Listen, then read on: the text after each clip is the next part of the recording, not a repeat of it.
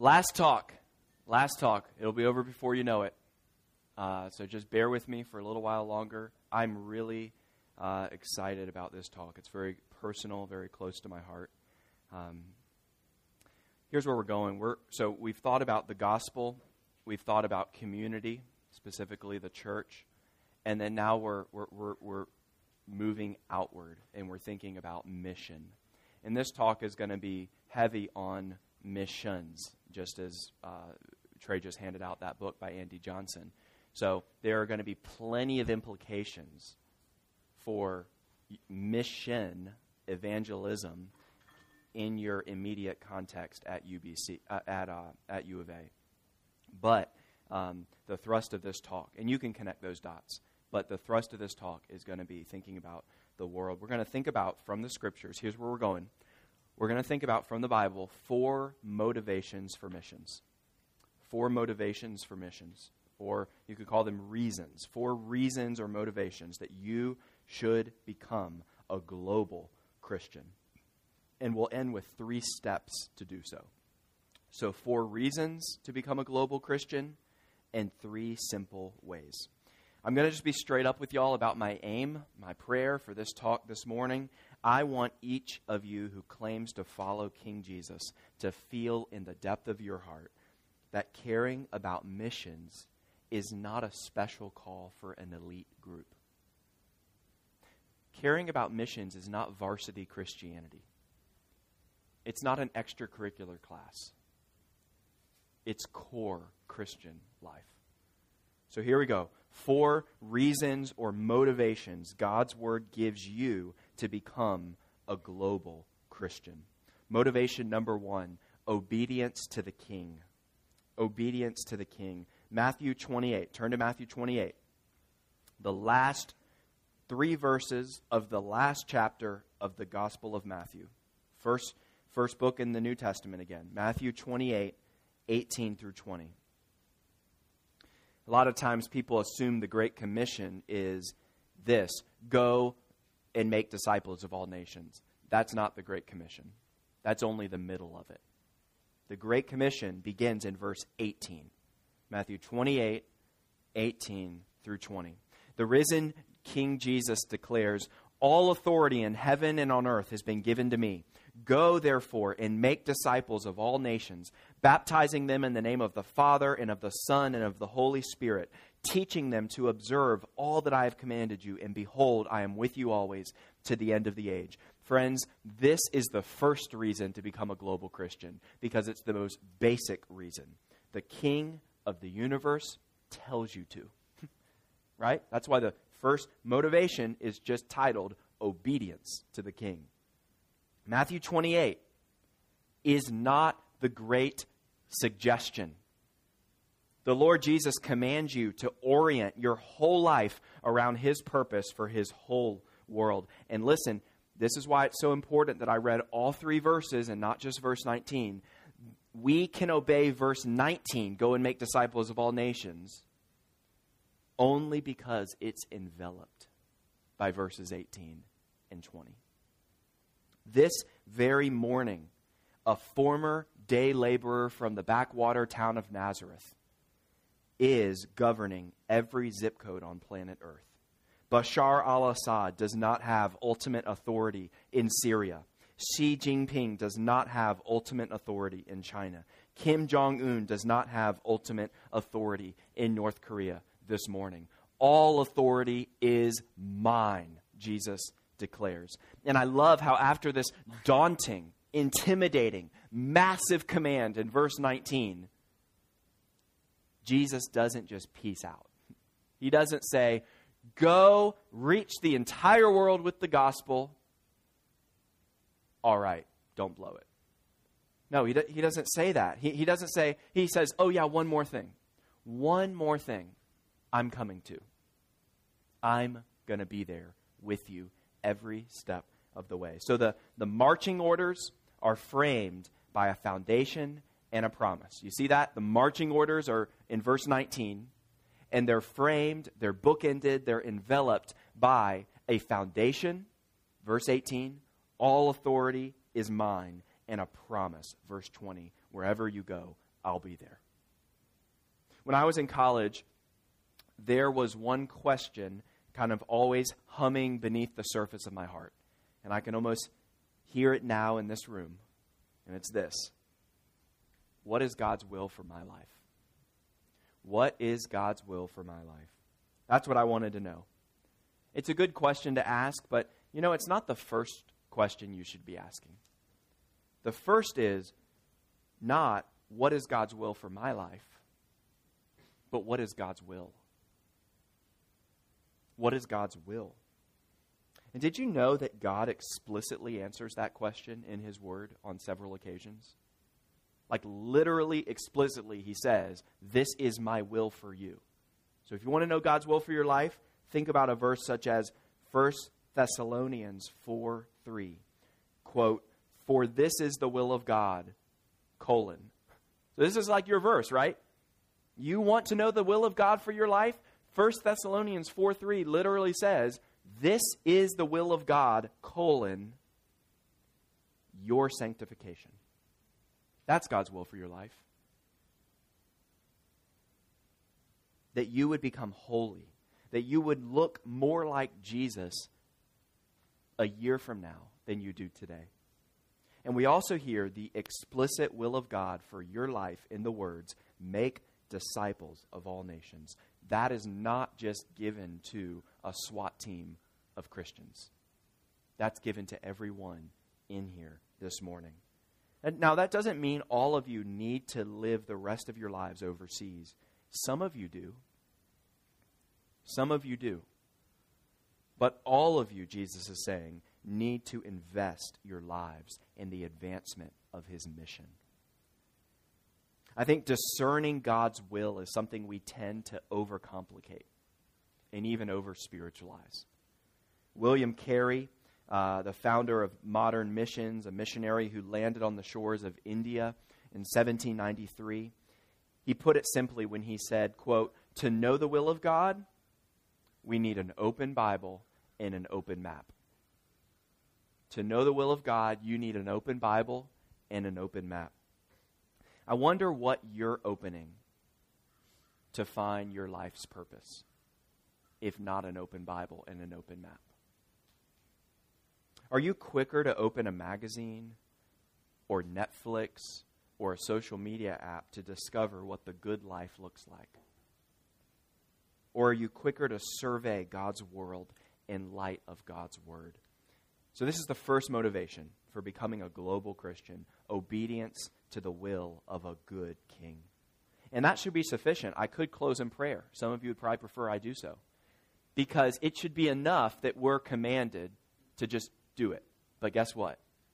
God knows that we're stubborn, He knows that we're lazy, and so He gives us even more motivations, even more reasons to be global Christians.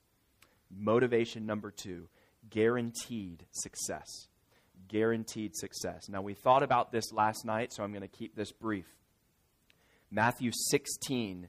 So turn back to Matthew 16. Um, I'm sorry, not last night. Last talk, we thought about this.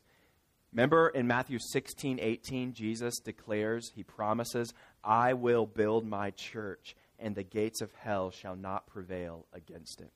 For a long time, I read this, and I assumed that Jesus was basically saying, when he says, Hey, I'm going to build my church and the gates of hell aren't going to prevail against it, the image I had in my mind was of Jesus basically being like, Hey, church, you're going to be on your heels, right? And all the forces of hell are going to just about trample you, but I'm not going to let them prevail. What word was I overlooking in Matthew 16, 18? I was totally misinterpreting the verse. What word was I overlooking? The word gates. Now, I didn't major in engineering like some of you are, but I'm pretty sure gates don't play offense.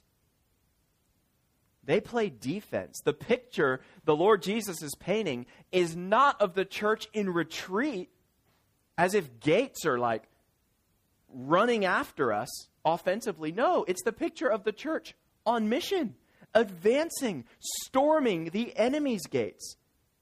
And as ordinary Christians like us transport gospel treasure to the world, we are going to hear the gates of hell bending and breaking in the sound of the gates snapping. When I was in China for two years after college, I met a freshman named, his English name was James.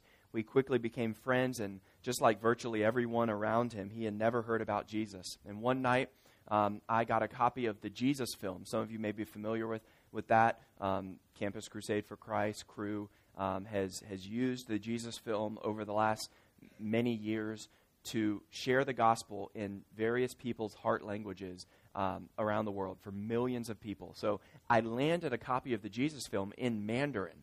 And I thought, this is great. He's going to hear the gospel uh, from the Gospel of Luke, because really it's just the Gospel of Luke um, told through a movie. And he's going to hear the gospel in his own heart language. So we sit down in my apartment, and we, uh, I put the movie in, and I was quickly horrified. I had never seen it before. I was really excited. I was quickly horrified because if you don't know anything about the Jesus film, I'm here to just inform you now the thing is on the cutting edge of 1979. In James, you got to understand, James is not some backwater Chinese dude. James has watched more Amer- uh, Western movies than you have. He is really hip and modernized, and I just thought this is the most like corny, hokey thing. Jesus is like levitating you know, in the movie on the cross, like the, the, the most, what should be the most gruesome climactic scene in the whole story. His, Jesus' hair is absolutely beautiful. Um, you know, it's like he's in a, like a Dove shampoo commercial.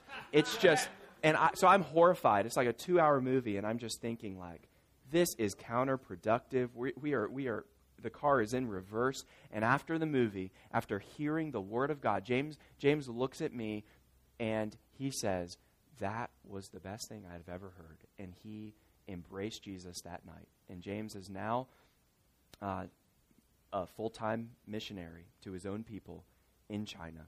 Um, I got to be in his wedding. He married a godly woman. And uh, any of you guys want to support him, I can, I can connect you with, with his ministry. But it's just an incredible picture of the, the, the gates of hell not prevailing against the advance of the gospel? Can you hear the hinges of hell's gates snapping? In 1958, we'll just stick with China.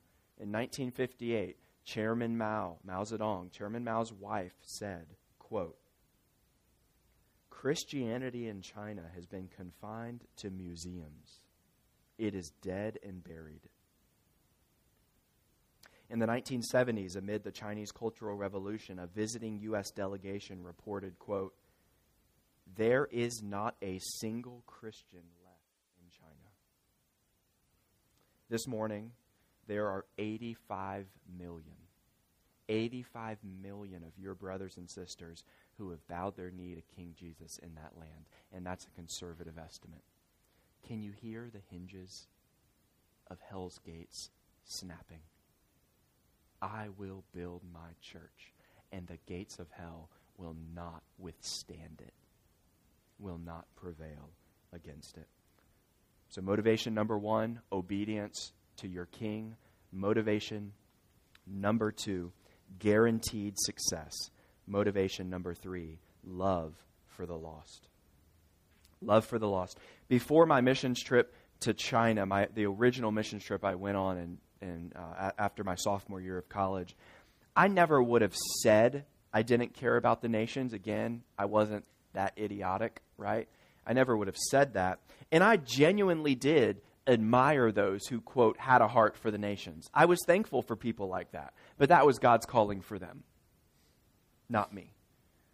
Now, without a doubt, God gives some people strong burdens about specific things. As it relates to missions, He might give you a particular passion for a certain country or people group. And if He's done that, great. Lean into that. But I don't think that's how He normally works. Let's not be all mystical and super spiritual. Let's be honest. That's not usually how God burdens you. It's rare that you just will wake up one morning with a sudden, brand new burden for Africa. No. I think it can be easy in college in particular. So this is real talk right now, okay? I think it can be easy in college to assume you already know yourself. To assume you already know yourself, what you're good at, what your passions are, what your calling is. I want to challenge each of you to consider that this is the time in your life, not so much to discover your passions, but to shape them. It's the time in your life to study not first yourself, but God. Study what God loves and let that crystallize what you love. And you know what God's going to do? He is going to tune your heart to the frequency of His own heart, which is beating for the nations. Just as we can overcomplicate God's will. Remember William Carey. If you want to know the will of God, get an open Bible and an open map. Jim Elliot, the, the martyr, uh, 1950s Auca Indians, Jim Elliot once said, A lot of people, a lot of young people are sitting around waiting for a call when really what they need is a kick in the pants. We can overcomplicate and over spiritualize God's will. And listen, we can do the same thing with calling. Calling is not super mystical.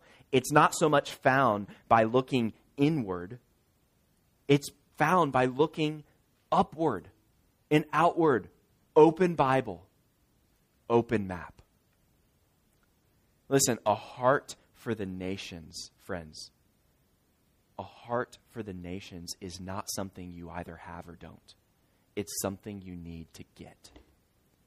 A heart for the nations is not just something you either have or don't, it's something you need to get.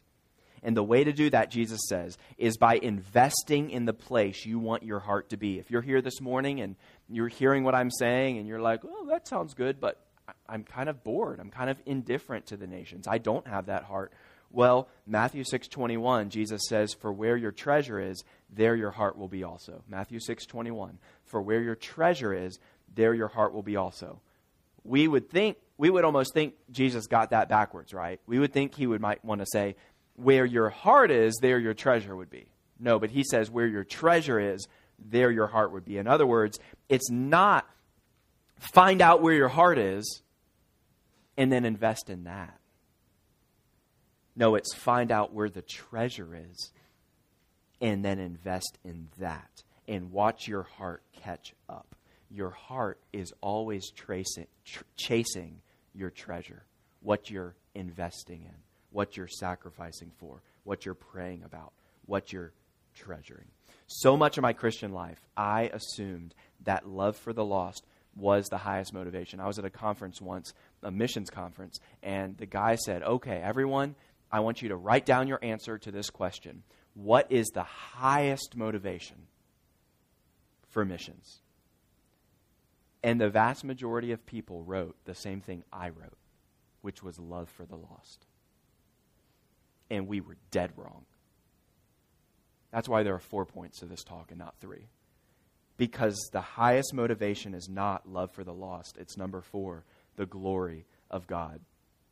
John Stott, the guy who wrote that book, The Cross of Christ, that I recommended last night, he put it powerfully when he said this quote, The highest of missionary motives is neither obedience to the Great Commission important as that is, that was point one, nor love for sinners who are alienated and perishing, strong as that incentive is, especially when we contemplate the wrath of God. That was point number three.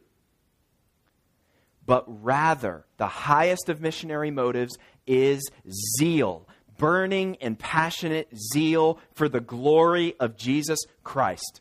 And then he says, only one imperialism is Christian, and that is concern for his imperial majesty, Jesus Christ, and for the glory of his empire.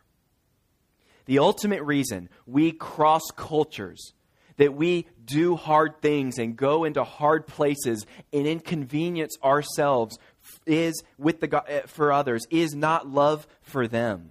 The ultimate reason is love for God.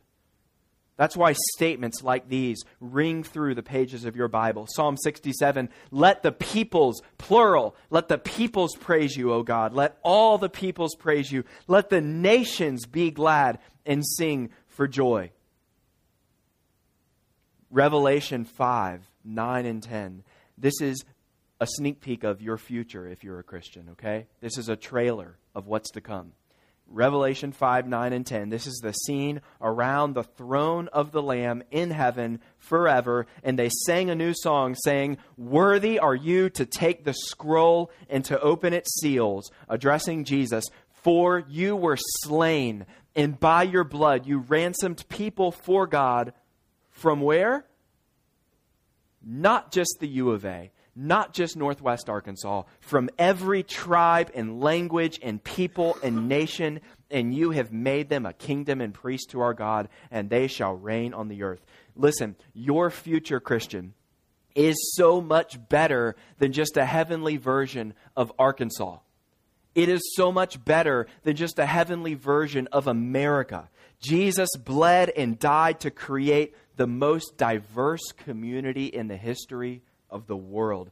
If you don't like diversity, then you will hate heaven. If you're indifferent toward the nations, heaven will be a rude awakening because the man seated on the throne that you're going to spend eternity worshiping is not white. He's not American. He's Middle Eastern, and most of his body there around the throne and most of his body here on earth is not white, is not American, and has never spoken a word of English.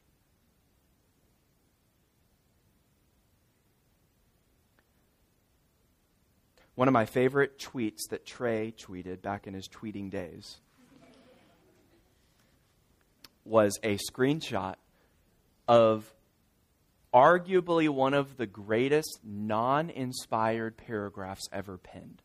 Okay, the opening paragraph of John's, John Piper's book on missions Let the Nations Be Glad.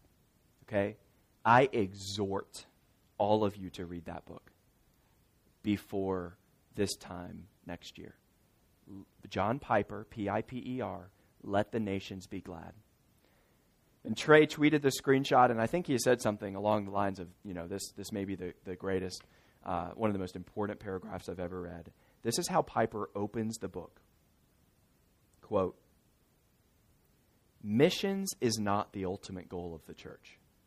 All right, so you might, let's just pause for a second. You might be thinking, whoa, why is he sharing that quote? This is supposed to be a missions talk. He's trying to get us all riled up for missions, and he just said missions is not the ultimate goal of the church. Bear with me. Missions is not the ultimate goal of the church, worship is. Missions exists because worship doesn't. Worship is ultimate, not missions, because God is ultimate, not man. When this age is over and countless millions of the redeemed fall on their faces before the throne of God, missions will be no more. It is a temporary necessity, but worship abides forever. We do missions because people don't yet worship the God who made them. Missions exists because worship doesn't. We do missions. Um, so, so people like, like the Gao Shang, okay, that's a people group, the Gao Shang, who live in a remote area in the mountains of China. There are 1.4 million of them,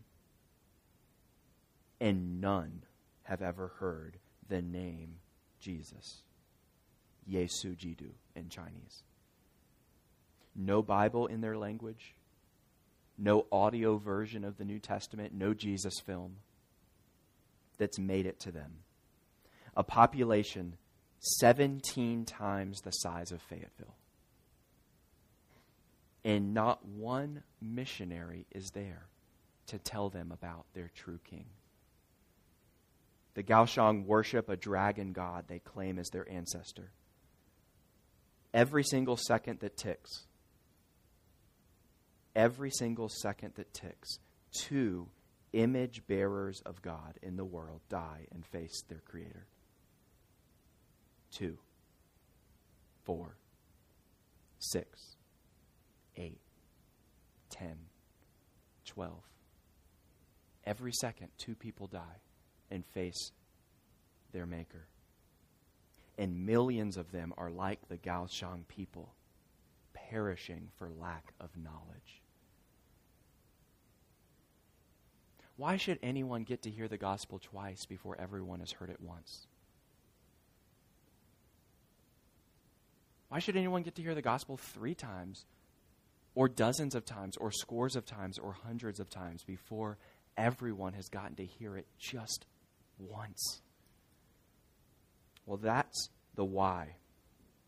That's the why. Why do we why should you be a global Christian? Obedience to your king, guaranteed success, love for the lost, and ultimately the glory of God. But let's finish briefly by looking at the how. So that's the why, four motivations or reasons. Let's think about three practical ways to become a global Christian this fall at U of A. Number one, pray. Matthew chapter 9, verse 37 and 38, Jesus said to his disciples, The harvest is plentiful, but the laborers are few. Therefore, pray earnestly to the Lord of the harvest to send out laborers into his harvest. Why not make the rest of this year, this fall, the semester when you globalize your prayer life, when your prayer life goes global? Meditate on scriptures like Psalm 67. Write these down Psalm 67, Psalm 96, Romans 10 meditate on those passages. Use a resource like Operation World or the Joshua Project to expand the horizon of your prayers. You can empower. Did you guys realize you can empower a gospel movement from your knees? Every advance in mission in the history of missions is directly traceable to prayer. Pick a friend in this room, or whatever we call this, this shelter, uh, pick a friend to invite to meet up with you once a week this fall and intercede with them, pray with them on behalf of the Gaoshang people or thousands other like them. So, first of all, pray. Pray. Advance the gospel from your knees. Number two, give. The last thing I want to do today is give the impression that you have to be 7,000 miles away to please God. Not all of you are called to be goers, at least long term, but all of you are called to be givers. The way Piper puts it is you have three options go, send, or disobey. Go, send, or disobey. All of you are called to be givers. Again, your heart is chasing your treasure. Where you give sacrificially will act like a gravitational pull on your heart. You can't have goers without givers. Givers are every bit as essential to the equation and to the success of mission. And I don't care if you're a poor college student, you can invest, even financially, in what God is accomplishing around the world in people like my friend James and among people like the Gaoshang. Number three, so pray. Number two, give. Number three, and finally, go. Go go. I know there's a minority of you for whom going on a missions trip and and Trey um, Trey can give you more information about opportunities at through at UBC Fayetteville in particular that are available to you to go on a missions trip. Um, and I know there's a minority of you, for whatever set of reasons, for whom that's not an option. All right? But I'm here to say it's a minority maybe one of you, maybe two of you, maybe zero of you. The vast majority of you are better positioned now than you'll ever be to take the name of Jesus to those who haven't heard it. You don't have a spouse, you don't have kids, you're not locked into a long term job. You are more free now than you ever will be. Now is the time when you can be mobile. So seize this season in your life. Go on a missions trip. Let God enlarge your vision and your heart for what He's doing around the world. I, again, am not saying that all of you have to be long term missionaries, but listen, don't underestimate how going, even for a brief period of time, even for one week or six weeks, how going will forever transform the way you stay.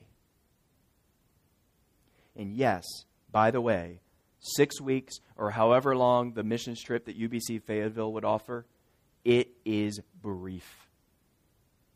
Don't sit there and think, oh, well, I can't do it. I have this internship to do. I have this job to do. No, it's brief.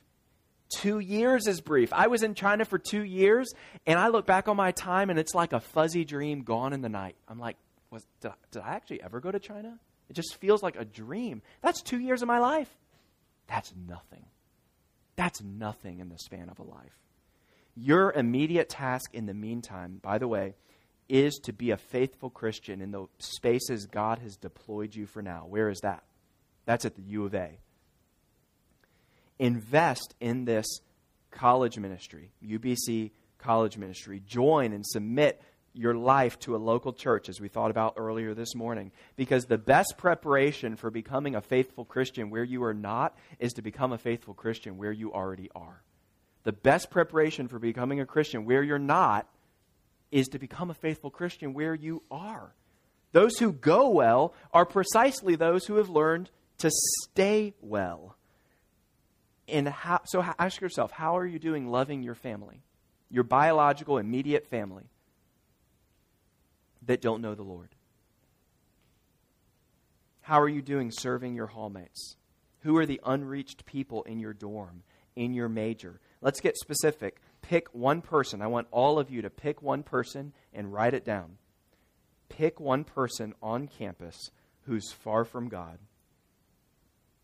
and that for whatever reason you see or interact with in class or where you live, and start praying and preparing for a window to share Christ with them this semester.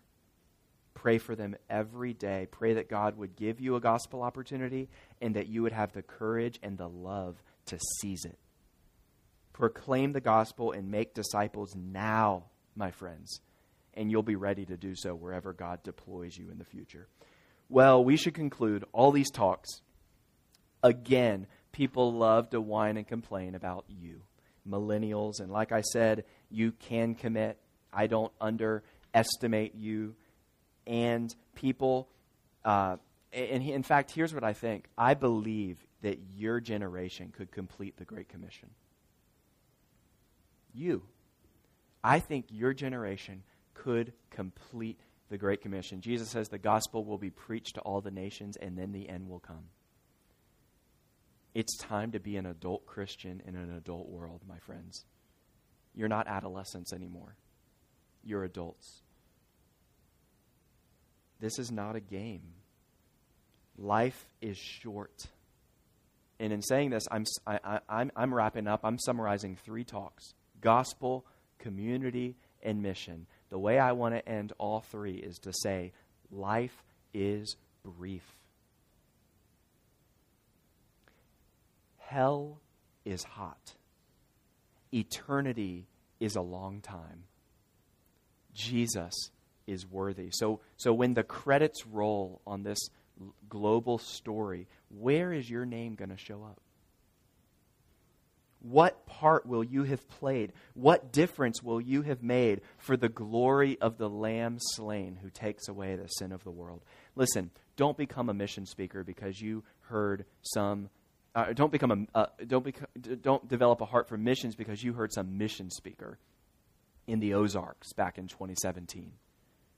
No, become a global Christian because you serve a global God, a missionary God and you read a missionary book authored by this missionary God whose son deserves the spoils of his conquest, the reward of his suffering, the people for whom he died. Let's go get them.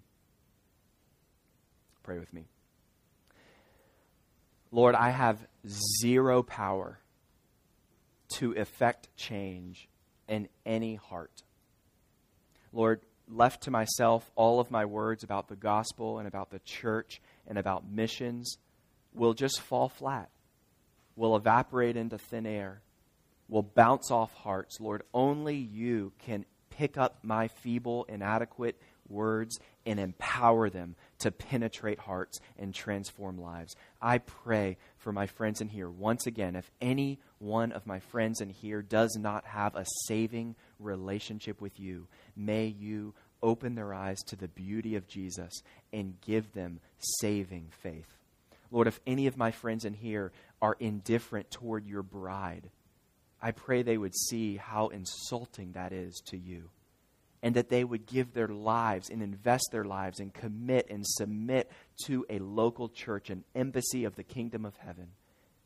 And Lord, finally, I pray that everyone in this room would be a global Christian, that they would go or they would send, but they would never disobey. And it's in your name we pray. Amen. All right, so we're going to take a little bit of time right here uh, to do Q and A. Um, so I think first thing, Matt, it may be helpful to be able to give definitions for uh, universal church, local church, just kind of dis- distinguishing between those two. Uh, yeah, so let's go ahead and start there, and then we can move to other questions. Cool? Yeah. So, uh, there is nothing wrong with uh, talking about the universal church. The Bible does every now and then. Uh, so we can talk about the church in China or the, or the church globally or the church historically. But as I said earlier, that's the exception. The Bible usually is talking about the local church. How would I define a local church? I would define a local church as this a covenant community of baptized believers who gather for worship and scatter for witness.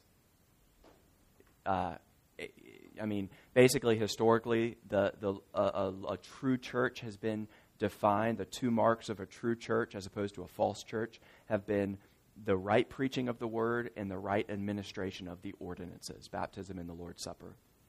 Um, and so I'm implying that in my definition. But a local church is a community, a covenant community, a covenanted community of baptized believers who are sitting under the preaching of the gospel and uh, with in the context of baptism and the Lord's Supper, and they're gathering for worship and they're scattering for witness. You can double click on that and ask follow up questions, but that's the best I can do. Great. Also, it may be helpful to definition for parachurch. Oh yeah, a par- para means alongside. So a parachurch ministry is a is just a Christian ministry that is meant, in theory, to serve and support and supplement the local church. So, uh, parachurch ministries would include uh, uh, BCM, Cru, InterVarsity, even the Southern Baptist Theological Seminary, uh, where I graduate, and Trey and I graduated from. So, seminaries, you know, Jesus didn't promise any seminary that the gates of hell aren't going to prevail against you. The Gospel Coalition, uh, Desiring God, all of these ministries were parachurch ministries. So obvi- I'm employed by one. All right, I'm not opposed to parachurch ministries, but um, parachurch ministries go sideways. Things go sideways. Things grow, go wrong when they start to functionally replace the church. So a parachurch ministry is meant to serve the church, support the church, supplement the church, be a recruiting arm for the church, be a funneling system into the church, but is not meant to functionally be your church. And I was talking to Brock about this earlier. One of the reasons that I think it can be easy for um, college students, for instance, to think that going to Cru on Tuesday night or whatever other ministry you're in can kind of be a stand in for the church is because it kind of is because not because you have a, so much a bad view of what Cru is. And I know I think only one of you is involved in Cru, so it's maybe not the best illustration, but you, you know what I'm talking about. These gatherings on campus, whatever the ministry, where you're singing and hearing a talk. Well, it's not so much that people have a bad understanding of what that event should be. It's that people have a bad understanding of what Sunday should be. So if all you think Sunday is is a spiritual drive-through service where you show up and what you offer to the person in the window is essentially your time, maybe a little money, and what they offer you is some passionate worship and a good talk, well, then you're going to think that what's happening on Tuesday night is that because you're singing, you're hearing a speaker. If that's all church is, then yes, Cru can replace the church. But that's not what church is. Church is what I talked about earlier this morning. Church is membership, church is discipline, church is a meaningful, accountable, covenanted community that you submit your entire life to. And it's meant to be the furnace of the Christian life, the anchor point of your Christian life. Um, so, an article, if, if, you're interested in pursuing this, um, th- the distinction between the church and the parachurch, I would recommend an article that you can Google called Church and Parachurch Like Families and Soccer Teams. And the guy gives a brilliant illustration where he says that the church is to the family what the parachurch is to a soccer team. There's nothing wrong with soccer teams. But how are soccer teams different than a family? Well, he said one thing soccer teams have one specific purpose to win soccer games, right? Soccer teams aren't trying to transform the world. They're not trying to baptize people. They're not administering the Lord's Supper. They're, win, they're trying to win soccer games. Number two, the season ends. There's a championship game. Number three, it's optional. You don't have to be on a soccer team. And number four, it's not all consuming, all embracing. You're around people that look a lot like you. You're going to be on a team with likely your same gender or certainly your same age. So again, it's going to be with a lot of clones. The church is beautifully and gloriously different. The church doesn't just have one uh, narrow mission to win soccer games. The church is called to make disciples of all nations, baptizing them in the name of the Father, Son, and the Holy Spirit, and teaching them to command everything Jesus has commanded. The church doesn't have an end date. There's no championship game. You don't get to retire and hang up your jersey from the church. You don't graduate from the church. Number three, um, the church. Uh, uh, what was my number three? What was my number three? Uh, the uh, I'm drawing a blank. I'll go to number four. The church is an all comp- uh, an all embracing reality, right? We all the church is a family. You can't opt out of your family, right? We'd like to at Thanksgiving. We'd like to hang out with that cousin that's a lot like us and reminds us of ourselves, but we also know there's the crazy uncle, right? You can't opt out of your family in the way you can opt out of a soccer team. And in the same way, um, the church is a family. Oh, and the other thing, it's not optional it, like a soccer team. You don't have to be on a soccer team, but you have to be in a family. So that's my summary of the article, uh, but it's helpful. All right. Have you read that article? I, not that one. Okay. Okay. Any other questions? Yes. Hold up. Got to get the mic for the recording. How do you spell Galshong? Good question. G A O hyphen um, X O N G. Yeah. Yeah, you can Google that. G A O X O N G. Gaoshong. In uh, Matthew 16, is he referring to the local church or the universal church? Phenomenal question, and I don't drop the f bomb often. Um, uh, sorry. Uh, he is actually referring in Matthew 16, he's referring to the universal church. But, but, but, guess what? Um, and this is something Trey can spend more time helping you understand. Matthew, Jesus, the, God didn't drop Matthew 16 out of heaven. Just, uh, it's not a standalone chapter. We're meant to read Matthew 16, just like any other chapter, in the context of the whole. And there's also Matthew 18 and Matthew 28. So here's what happens. Let me say this as simply and as quickly as I can. In Matthew 16, Jesus gives what he calls the keys of the kingdom to, um, to Peter, the, the confessing apostle. But in Matthew 18, Jesus gives the keys of the kingdom to the confessing assembly. So, in other words, Matthew 16, yes, it's I will build my church universal, But by the time two chapters later we get to Matthew 18, we're looking at a case of church discipline in one local church. And the same language that we used in 16 is being applied to that local church situation. So the keys that were given to the confessing apostle are now in the hands of the confessing assembly. So the local church, and then Matthew 28, which the Great Commission, I, I don't have time to explain, but basically there's so many linguistic parallels and resonances that were meant to read the Great Commission as a local church mission, where Jesus is saying, in the context of the local church, baptize people. In the context of the local church, discipline people. In the context of the local church, exercise the keys of the kingdom. So, that might be over your heads, but there are books that Trey could recommend um, that he could take you through. Simple books, like the size of that little missions book. There's a good one that's blue and it's just called Church Membership by Jonathan Leeman. B- most boring title in the world, Church Membership, right? But it is an incredible, exhilarating book, and I would recommend you read it. Hmm? Can I show it? This book. Someone mentioned Tim Keller last night, so I'll read his endorsement of it. Filled filled with practical ideas and good arguments that will help us cure Christians in our culture today of their allergy to church membership, pastoral authority, life accountability, and any limits to their personal freedom. All right, any other questions? Yes. All right, so oftentimes when we think of short term missions, like missions less than six months or so, um, I think a lot of times it can be done in a way that's more self-serving or vacation-like, if you know what I mean.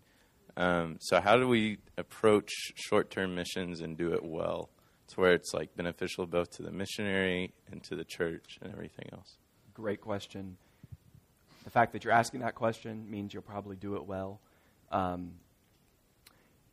the best way to do it is to only go overseas with a church or an agency that has a high view of the local church and of the indigenous church in that place. Because that will be a church or an agency that will be there not, you know, to rock the Instagram world, but to actually serve the people on the ground.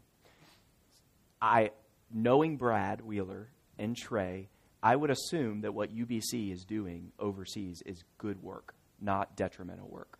Um, and that missions book that Trey handed out earlier he goes after short term missions trips. One of the best articles we've ever published at the Gospel Coalition is titled, Why You Should Consider Canceling Your Short Term Missions Trip.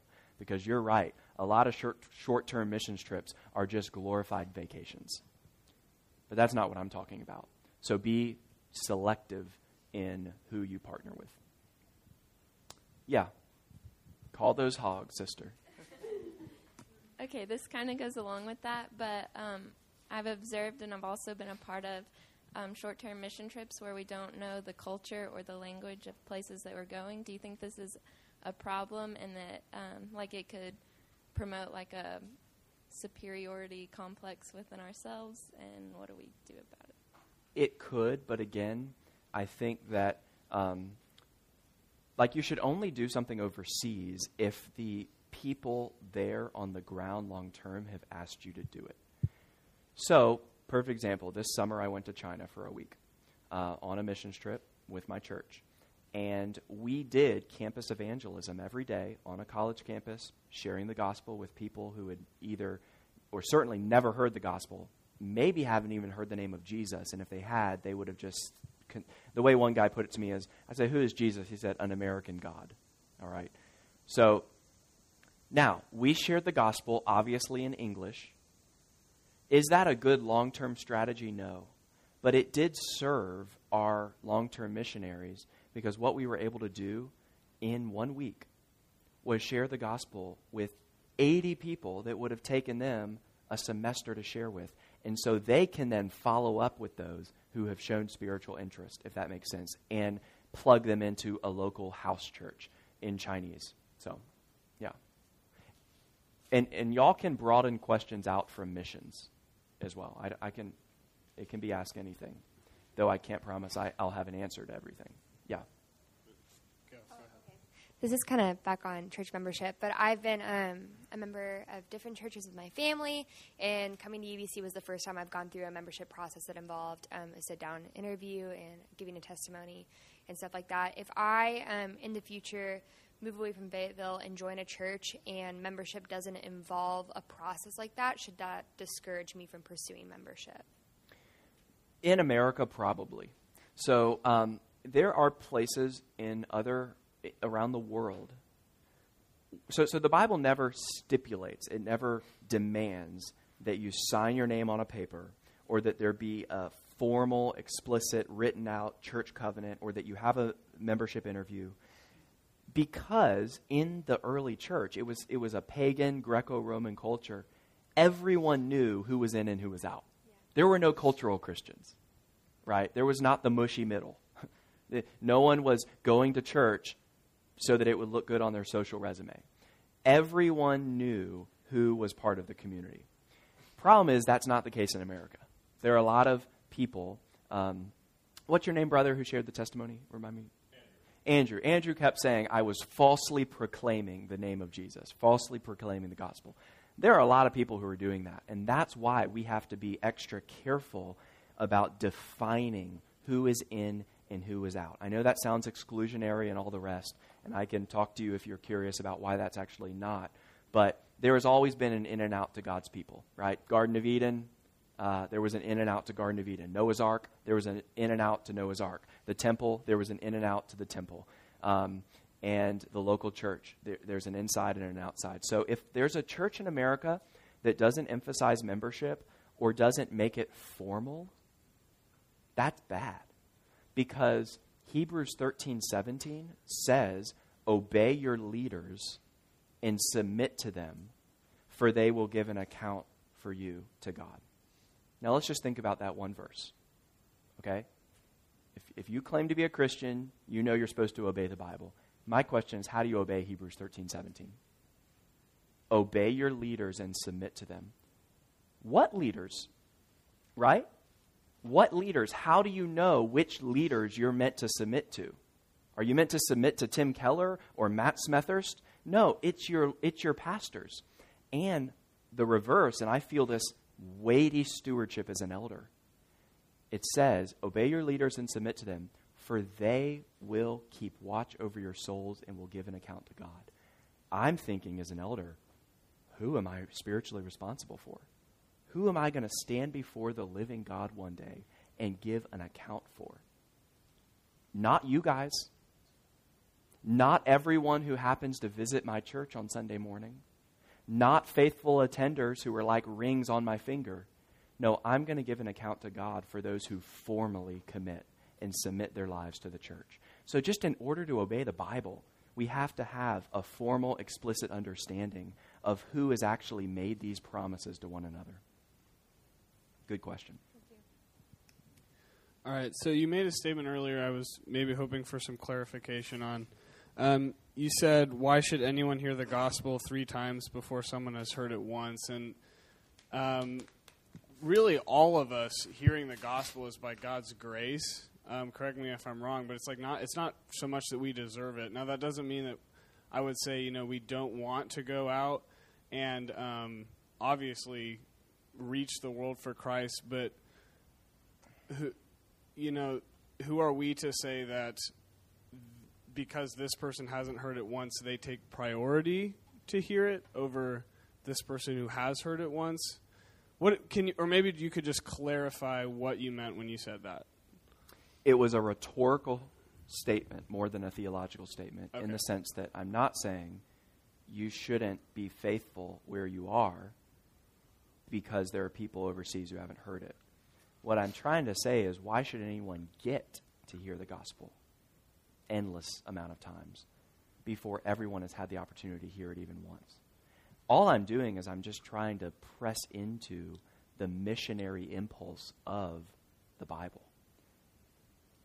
Jesus says, You will be my witnesses in Jerusalem, Judea, Samaria, to the ends of the earth. There is an outward impulse. And the reason is because those on the ends of the earth have never heard anything like what those in Jerusalem are hearing. So I'm I'm not trying to set up some theological rule. Um, uh, and I will add to your point, there's a reality of moral proximity that has to do with geographical proximity. So it's really easy to love your neighbor in theory. It's really hard to love your actual neighbor next door. It's really easy to like love um, to, to love Africans in theory, but to fail to love your classmate at U of A. So that's why I'm saying those who are faithful in staying are those precisely who will be most faithful in going. You have to be faithful with the little things before you can be entrusted with the, with the greater things. That makes sense. Thanks.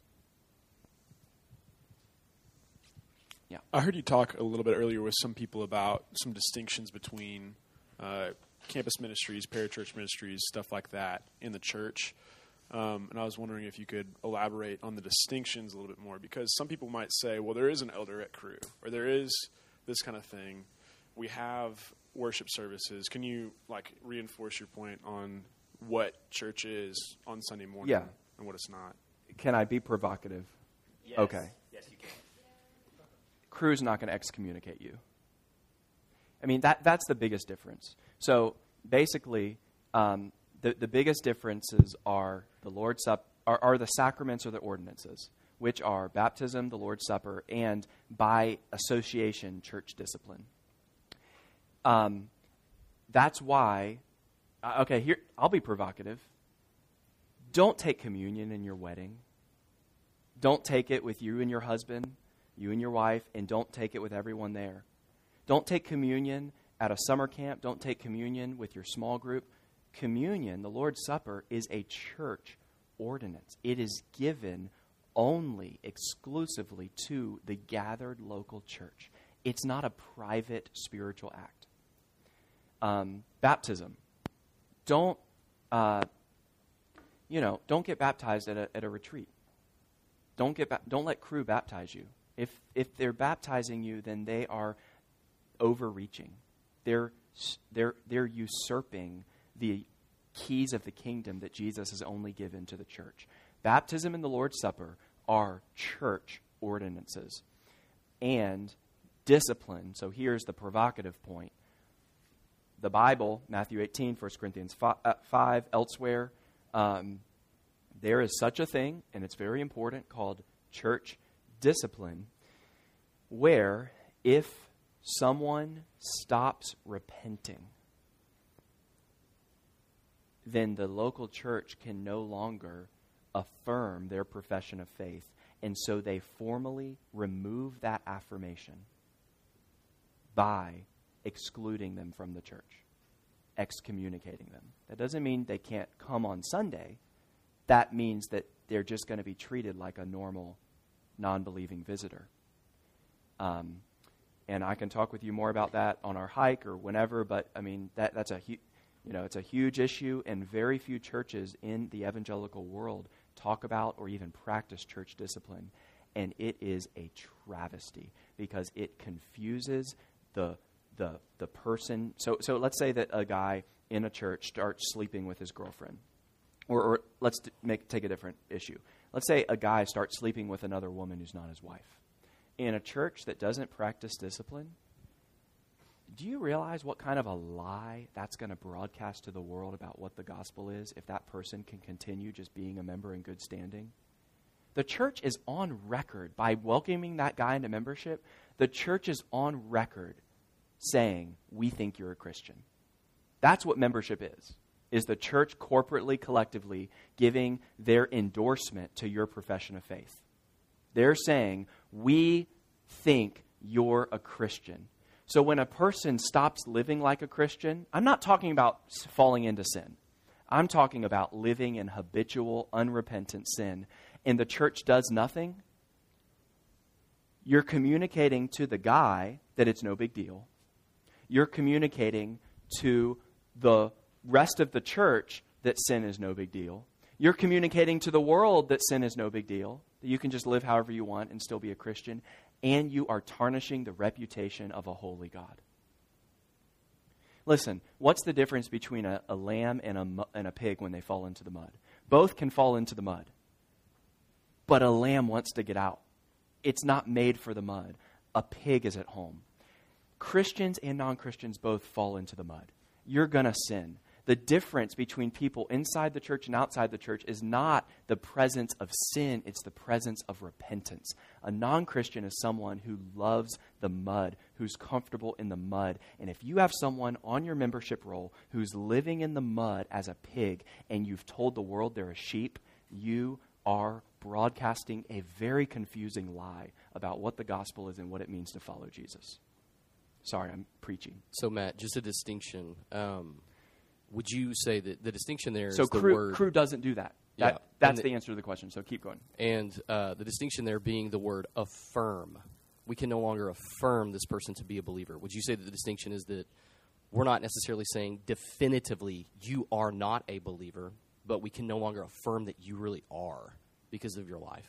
Yeah, in the words of Tupac, only God can judge me. There it I mean, like I, we, like listen, listen. We can't. The church, UBC Fayetteville, UBC Fayetteville doesn't have X-ray vision to see into anyone's heart. All right. Um, we don't know for sure. We're not saying we. Kn- when excommunication is not telling someone we don't know for sure you're going to hell. But what it, what it is saying is we we can't say in good conscience that you're going to heaven.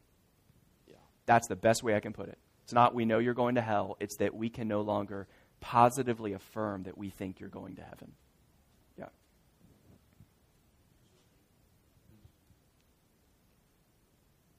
Sorry about that.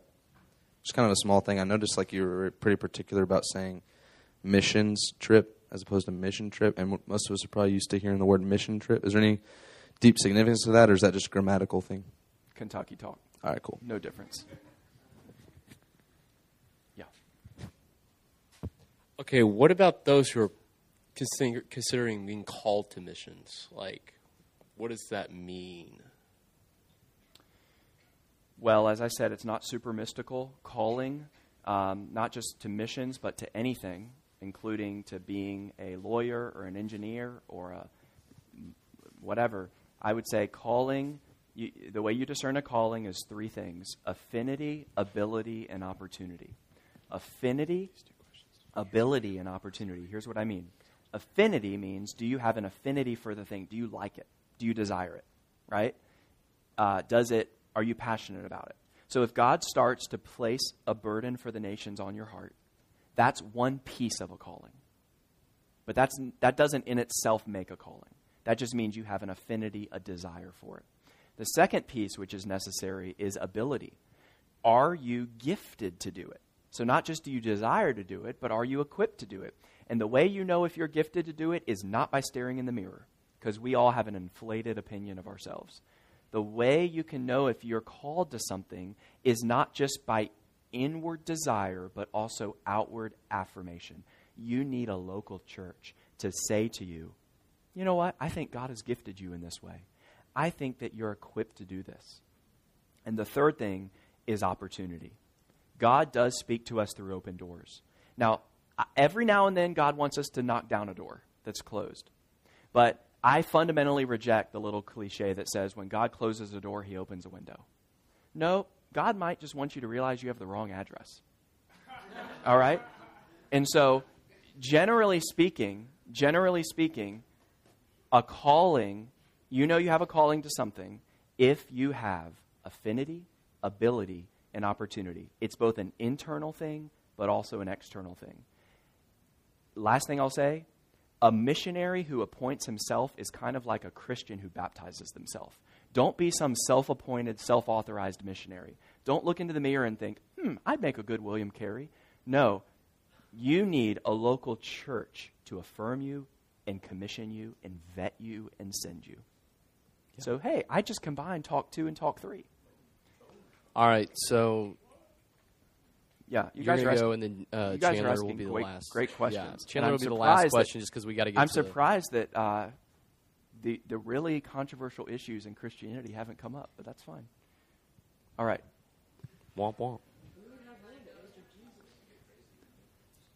What's that? How do you feel about the sinner's prayer, and how would you lead somebody through deciding to follow Jesus? I can I can give a really personal touch to this answer, and I might even start crying, but I'll try not to, um, because this was my what I shared in my prayer request in our home group. Do y'all have call them home groups at UBC? Life groups. This is what I shared last week. So my daughter Nora is five, almost six, and she is expressing tons of spiritual interest right now. It's really fun. Every night when I put her to bed, I'll pray for her, and it's always some variation of the same prayer. I'm basically praying that God would save her. But she'll always want to follow, like, ask me what I meant by the exact wording I used. And one thing I've learned in being a dad is like little kids, they don't understand metaphor. And so much of what we are talking about when we use spiritual language is metaphor. Like I sing Amazing Grace to her, and I say, I, we, I once was lost, but now I'm found, was blind, but now I see. And she is so confused. What do you mean you're blind? So I have to, ex- I have to explain spiritual blindness. Well, that's really hard to understand. So I start talking about the heart, and she's thinking of an organ. She can't understand a soul. So, um, all that to say, I, she has started saying, Daddy, I want to become a Christian. How do I become a Christian? Um, and I have really wrestled with what the heck to do. So I don't have a great answer for you because going into being a dad, my plan was to not do a sinner's prayer. Um, I prayed a sinner's prayer. I do think God saved me. Uh, around that time, or maybe even when I prayed that prayer, because I think it was an expression of genuine faith. But the sinner's prayer has become so um, mis. Basically, it, it's often treated like a set of magic words that if you've prayed it, you give the pay toll the ticket, they raise the bar, or I'm sorry, you give the pay toll the money, you pray these these words, they give you a ticket, and then, as I said, you can sit on it for the rest of your life. No. Um, one thing I want to I want to press home to you guys about assurance of salvation, giving someone assurance of salvation. We often want to say, "Well, did you pray a prayer once upon a time?" Right? The Bible never does that. When the Bible talks about assurance, it doesn't locate it in the past, it locates it in the present. 2 Corinthians 13:5 Examine yourselves to see whether you are in the faith not whether you were in the faith examine yourselves to see whether you are in the faith that's why I ended last night by saying are you right now repenting and believing and treasuring Jesus if you're not I don't care what prayer you've prayed and you don't have to know the exact day and time you became a Christian Okay? Do you know the day and time you learned the color blue? No. But were you born knowing the color blue? No. I pray that my kids will never be able to remember a time in their lives when they weren't trusting Jesus. So, to answer your question, I'm struggling a little bit with my daughter because I don't want to lead her to mislead her into thinking that just praying a set of words will make her good with God because what makes you good with God is what's on the inside. On the other hand, it's a little dissatisfying when she says, Daddy, I want to become a Christian, and I walk out yet another night, and she's left thinking, and all I say is, trust Jesus. It, she wants something to hold on to. So, what I'm thinking of doing is maybe leading her, um, it, letting her initiate some sort of prayer that I don't tell her is going to assure her of her salvation, but is the outward expression of her own faith in God. Because Romans 10, after all, does say that if you confess with your mouth Jesus is Lord and believe in your heart God raised him from the dead, you will be saved. So I'm not anti prayers. In fact, I led the Chinese guy James in a prayer to receive Christ that night. But I don't want any of you guys to think that just because you prayed to receive Christ once upon a time, that you're, because of that alone, that you're good with God. The question is are you turning and trusting and treasuring Him today? Good questions. If you guys want to follow up with me the rest of this retreat on um, anything, I'm willing to talk. Homosexuality, Calvinism.